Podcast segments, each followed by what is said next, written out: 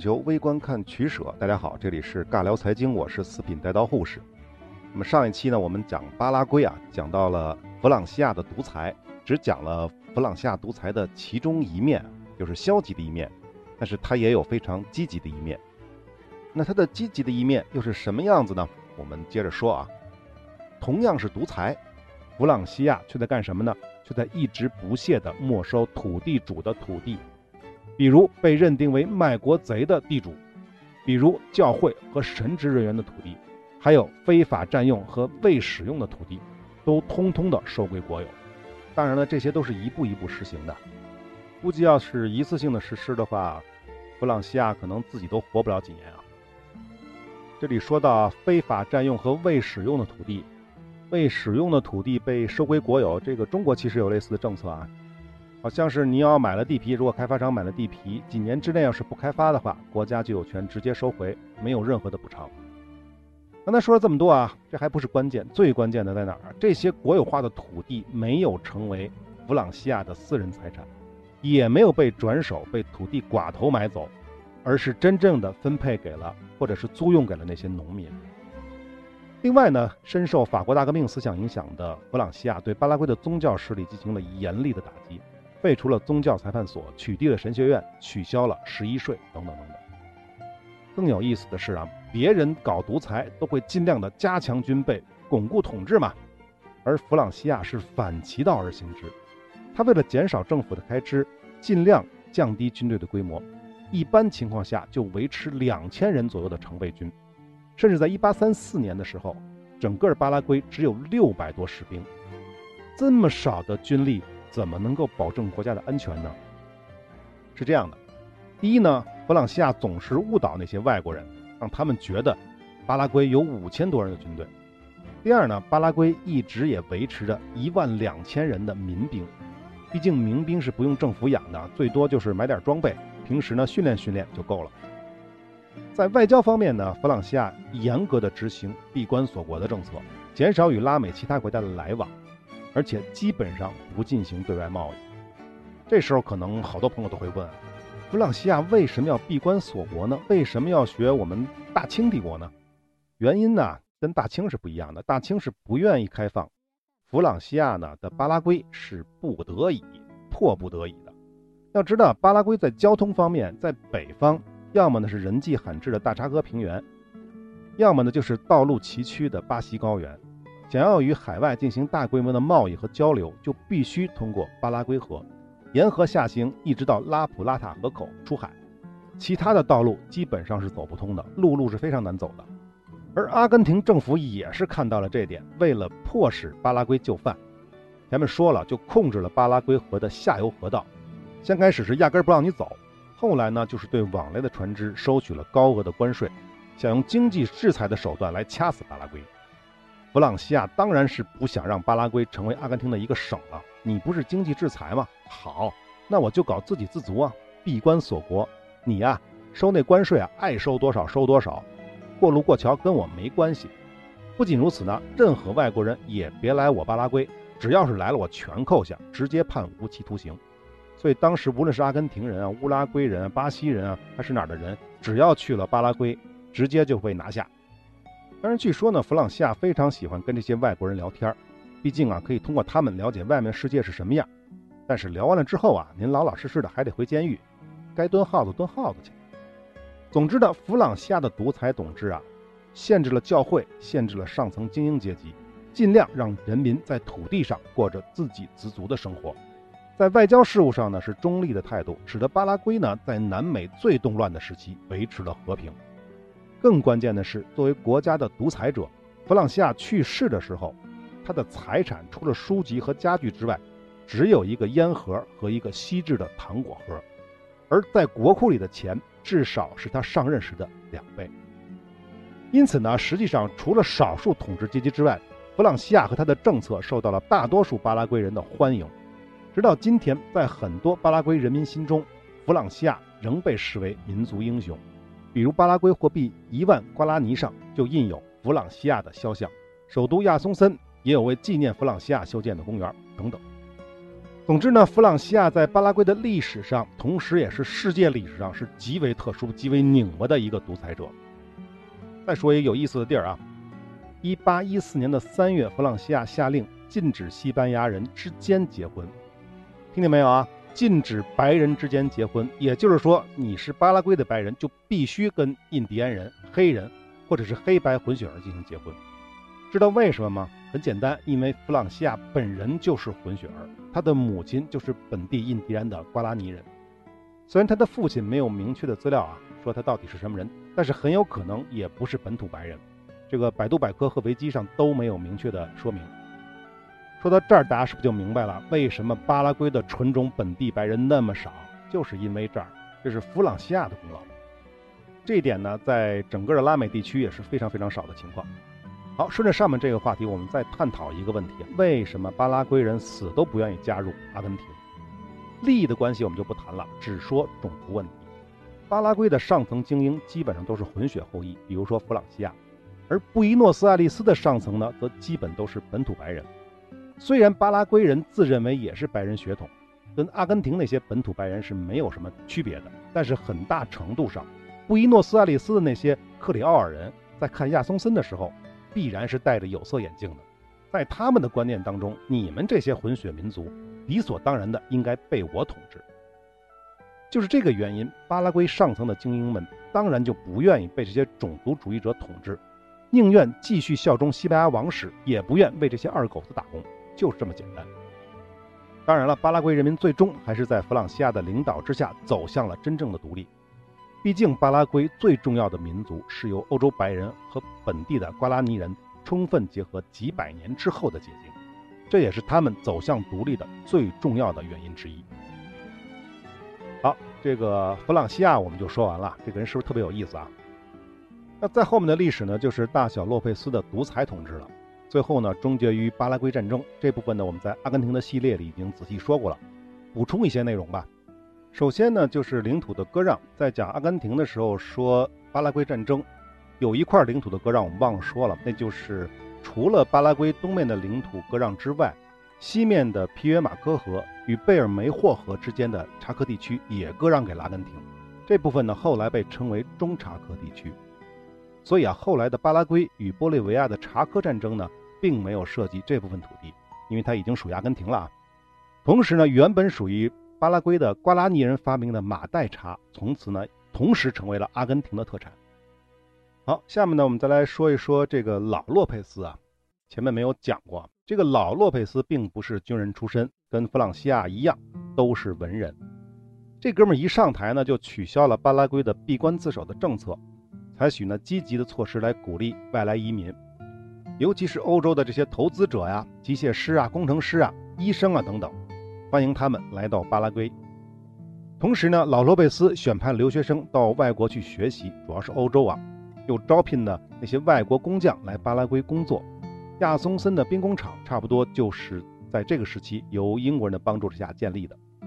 老洛佩斯呢还取消了多年的拉普拉塔水系各河流不对外国船只开放的做法，允许外国船只通行，这样就可以收税了啊，收过路过桥费。一八四二年，老洛佩斯颁布了自由包容法，禁止买卖奴隶，并保证奴隶的子女在二十五岁就可以获得自由。另外呢，老洛佩斯还介入了我们之前讲过的阿根廷的内战，反对罗萨斯。一八五二年，罗萨斯下台之后，阿根廷和巴拉圭的关系才得以重回正轨，阿根廷也正式承认了巴拉圭的独立。你想，这都隔了多少年了？隔了三四十年了啊！不过呢，这个老洛佩斯他也不是什么省油的灯，这个人呢跟弗朗西亚是完全不一样，他呢是极度的贪污腐化，尤其是在土地方面。前面不是说了吗？弗朗西亚没收了很多的土地，进行了国有化嘛，收归国有，然后分配给这些农民，要不然是真的连产权都分，要不然呢就是把土地租给这些农民。可是这个老洛佩斯呢，占据了当时巴拉圭全国一半的土地。还有呢，巴拉圭的商业也大部分都掌握在老洛佩斯他们家族手中。总之，这个老洛佩斯执政时期啊，巴拉圭的经济发展的迅猛，给儿子小洛佩斯呢是留下了做巴拉圭悲情英雄的本钱。那下面就说说小洛佩斯啊，我们也补充几句啊。第一呢，他是老洛佩斯的长子，十八岁呢就被授予准将的军衔。那么至于为什么被授予准将呢？不用我说，肯定不是因为英勇，对吧？我是有例证的啊。前面不是说了吗？阿根廷内战的时候，老洛佩斯不是反对罗萨斯嘛，干预了阿根廷内战。当时就派出了一个将领，这位将领就是年仅十九岁的小洛佩斯。但是实际上，小洛佩斯跟阿根廷的盟友一渡过巴拉纳河，就遭到了罗萨斯军队的攻击。阿根廷的盟友军队是一击即溃。小洛佩斯一看情形不对啊。一枪都没开就撤回去了，紧接着巴拉圭就宣布阿根廷内战我们保持中立了。而在这次战役当中，击溃联军的阿根廷将领就是后来又打败了反水打败了罗萨斯的乌尔基萨。只不过这个时候的乌尔基萨还是罗萨斯的马前卒啊。这是第一，第二呢，小洛佩斯的最大的偶像是拿破仑，也对当时法国的皇帝拿破仑三世极为推崇。这个拿破仑三世是拿破仑的侄子啊。所以这个小洛佩斯呢，就把本国的这个军服呢，也改成了拿破仑的那个军队的样子。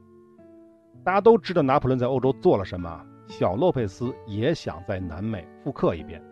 所以呢，巴拉圭战争也不能光赖人英国人从中作梗啊。要知道，如果小洛佩斯没有那么好战的话，也不至于最后落到那个地步。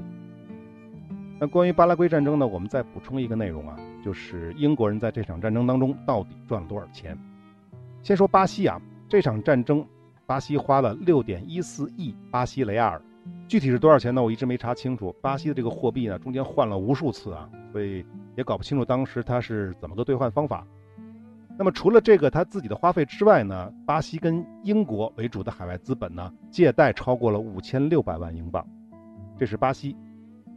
再来看阿根廷，他呢也好不到哪儿去。为了战争呢，阿根廷跟英国借了七百万英镑。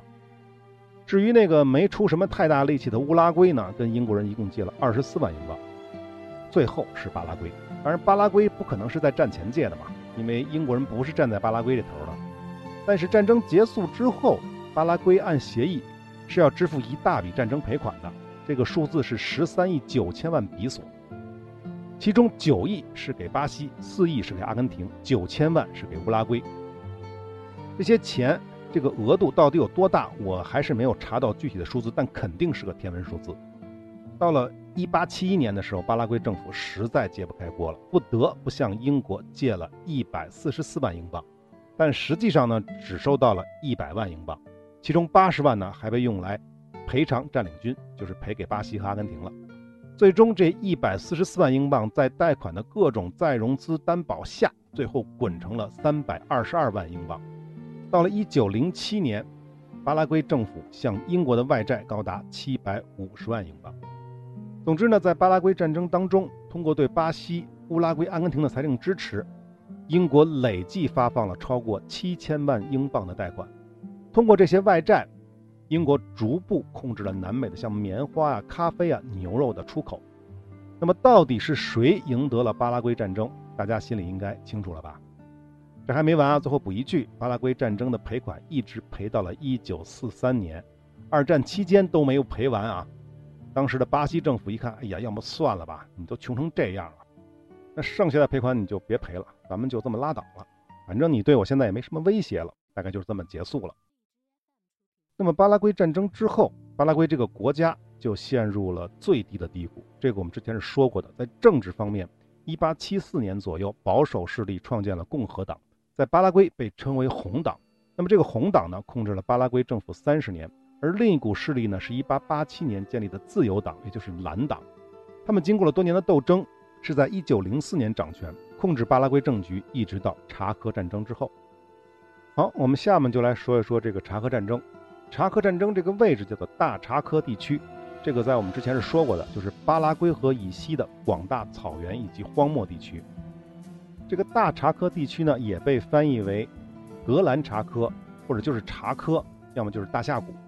具体的讲呢，这片土地是位于巴拉圭河以西、安第斯山脉以东、亚马逊以南、潘帕斯草原以北，南北大概是一千四百公里，东西宽大概是六百到七百公里，地跨了玻利维亚、巴拉圭和阿根廷三国，总面积大概是六十五万平方公里。关于大查科地区的地图呢，我也是放在了微信公众号当中，大家如果去看的话，关注我的微信公众号“四品带刀护士”，关注之后呢，回复“巴拉圭”就可以看到了啊。除此之外呢，大查科地区呢是被皮约马科河和贝尔梅霍河分割成三个部分，分别是北查科、中查科和南查科。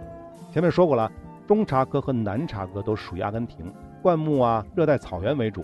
这部分呢跟查科战争没关系，我们就不说了。我们主要说的是北查科，北查科呢也就是西巴拉圭这个方向。我们前面讲过，这是比较干燥的草原或者是荒漠，但到了雨季，很多地方又会变成无法穿越的沼泽。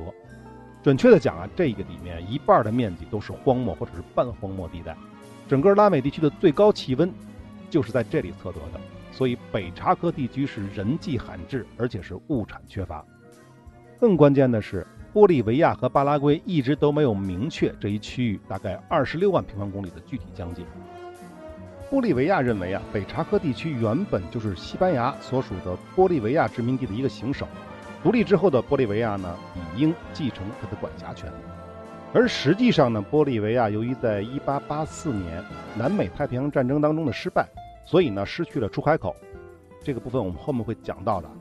因此他就想到了巴拉圭河，想控制北查科地区，这就相当于控制了巴拉圭河的西岸。通过巴拉圭河，就有了通向大海的港口。至于巴拉圭这边呢？认为北查科自古都是属于巴拉圭的，凭什么你玻利维亚可以继承西班牙殖民地的法统，那么巴拉圭为什么不能继承呢？实际上，这个区域的行政区划在西班牙殖民时期就不是很清楚。毕竟呢，这种人迹罕至的地方，西班牙人吃饱了撑的呀，为什么要花时间花精力去明确疆界？反正都是自己的，瞎折腾呢不是？另外呢，巴拉圭人认为啊。西班牙殖民时期啊，从来没有玻利维亚人在北查科地区定居或者生活，而巴拉圭的原住民瓜拉尼人自古就在北查科的草原放牧。另外呢，巴拉圭河是绝不能让他国染指的，所以巴拉圭才自然坚决地反对北查科地区归属于玻利维亚。但是呢，考虑到这里是地广人稀，又没有什么资源，大规模用兵吧。这么贫瘠的地方打仗啊，后勤都是问题，喝水都很麻烦啊。到旱季，那到雨季就走路都是麻烦，就这个意思。所以呢，两国在之前啊都是打嘴炮，并没有什么太多的实际行动。不过到了一九二零年代，情况就不一样了。为什么呢？因为这里发现了石油。一九二八年开始，两国之间呢就有一些武装冲突。玻利维亚就在巴拉圭河的西岸建立了一个要塞。准备呢去经营一个港口，但是很快就被巴拉圭人攻克了这个要塞。可能有人会问了啊，巴拉圭都混成那个屌样了，怎么还有实力跟别人打仗呢？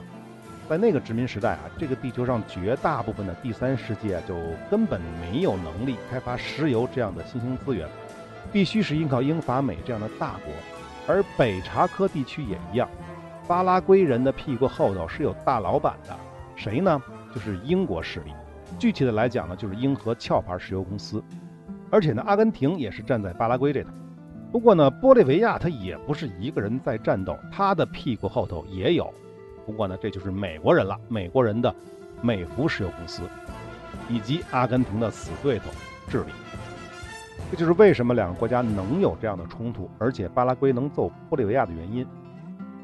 不过呢，一九二八年的冲突并没有升级，主要呢是国际联盟干预了。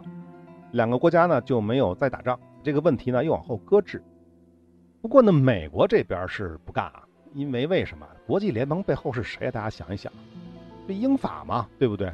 美国是退出国联的，美国不是退出，美国是没有加入，国会没批准啊。所以这个美孚公司就不爽，怎么办呢？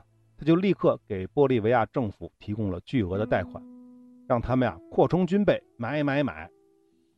从英国的军火公司买坦克、机枪、大炮，从德国和美国进口飞机，这样就使得玻利维亚空军啊，在那个时代拥有了六十多架世界上最先进的飞机，而他的陆军也扩充超过了万人。反观巴拉圭，这个毕竟太穷了，别忘了还得给巴西还债呢，因此啊，巴拉圭军队的装备啊，基本上都是二手货，关键的是数量也不多。据说呢，当时。巴拉圭每七个士兵才能分到一支从阿根廷进口的他们用剩下的二手毛瑟枪，因此啊，大部分士兵只能使用弯刀来作为武器。巴拉圭空军呢，也只有十来架飞机，而且还都是一战时期的老爷货。至于陆军的人数呢，也比对面的玻利维亚少得多，只有三千多人。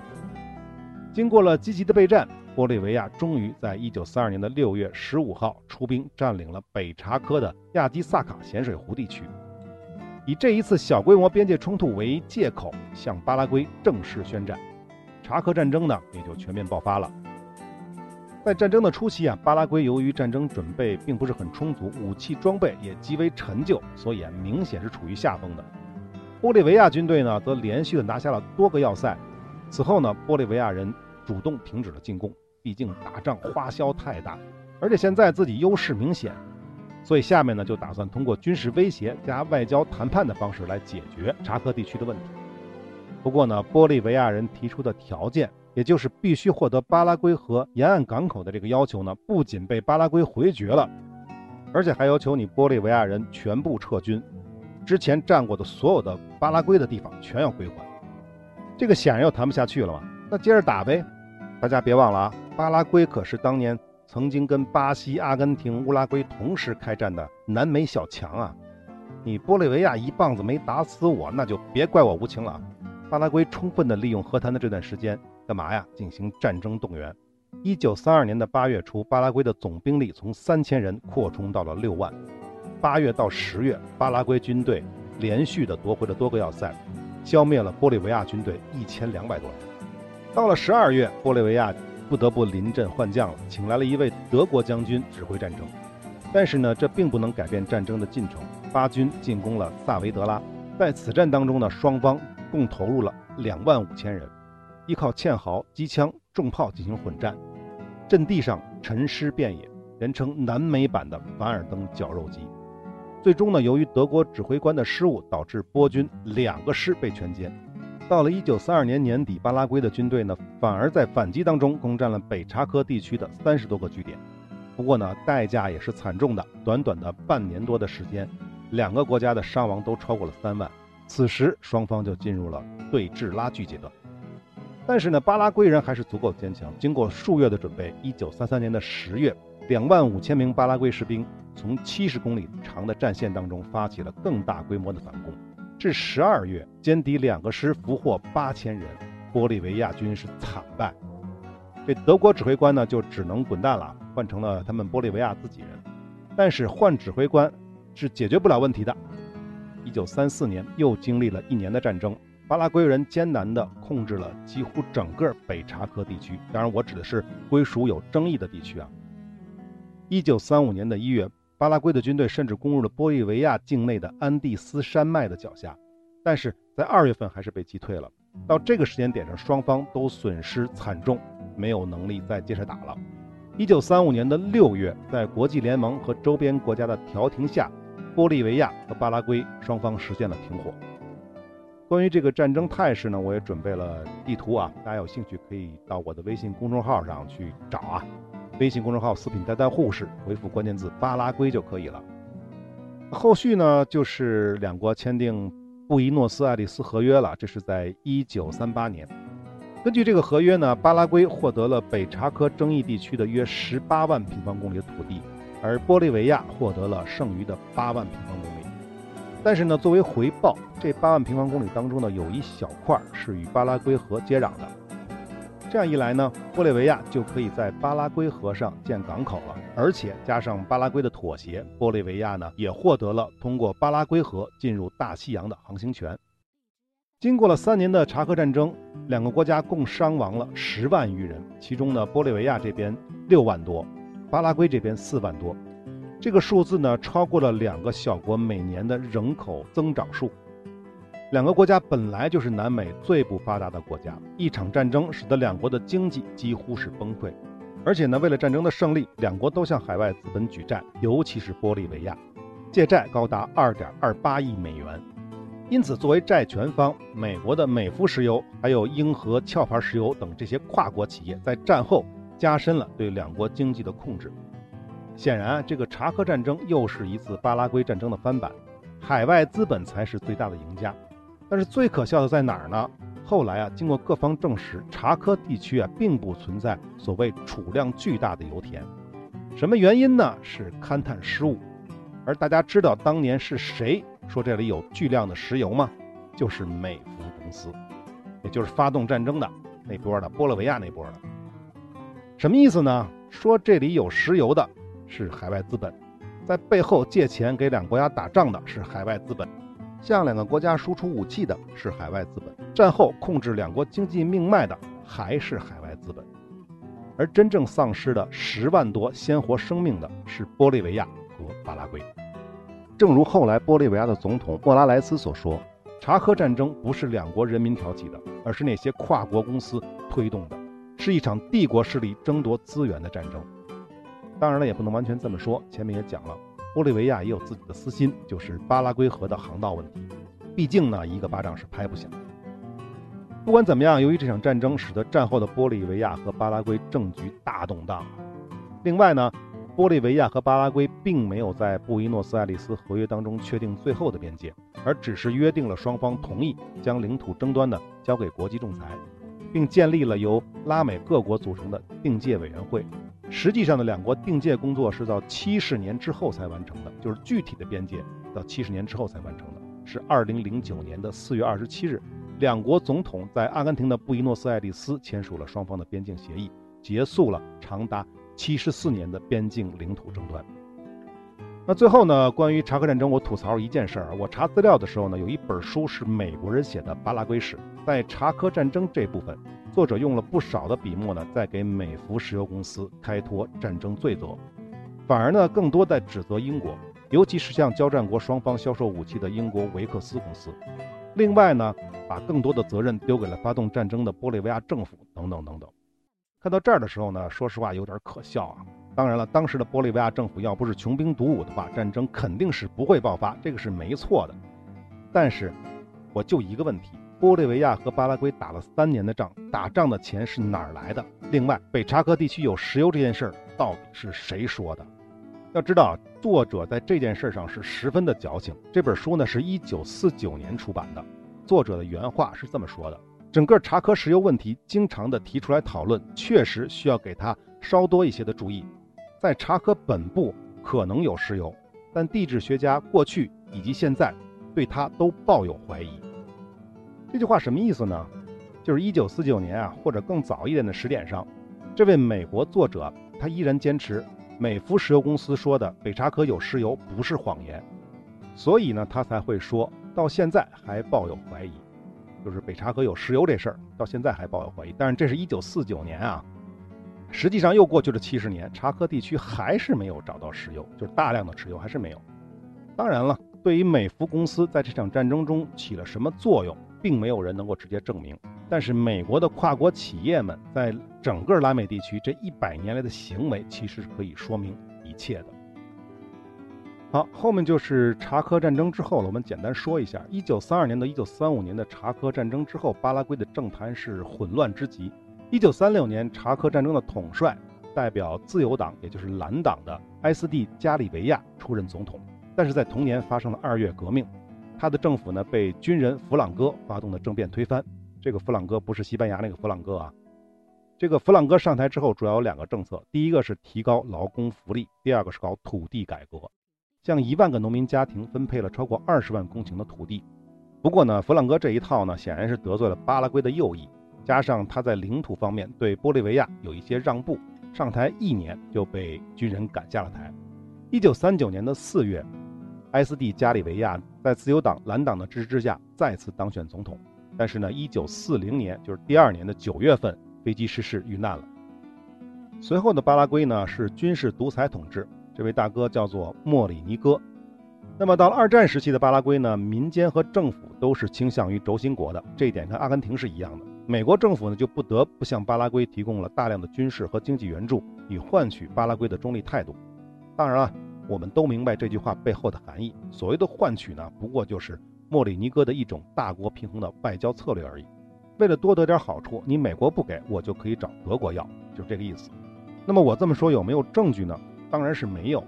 但是，一九四五年的二月二日，巴拉圭向轴心国宣战，这个时间点宣战就说明了一切。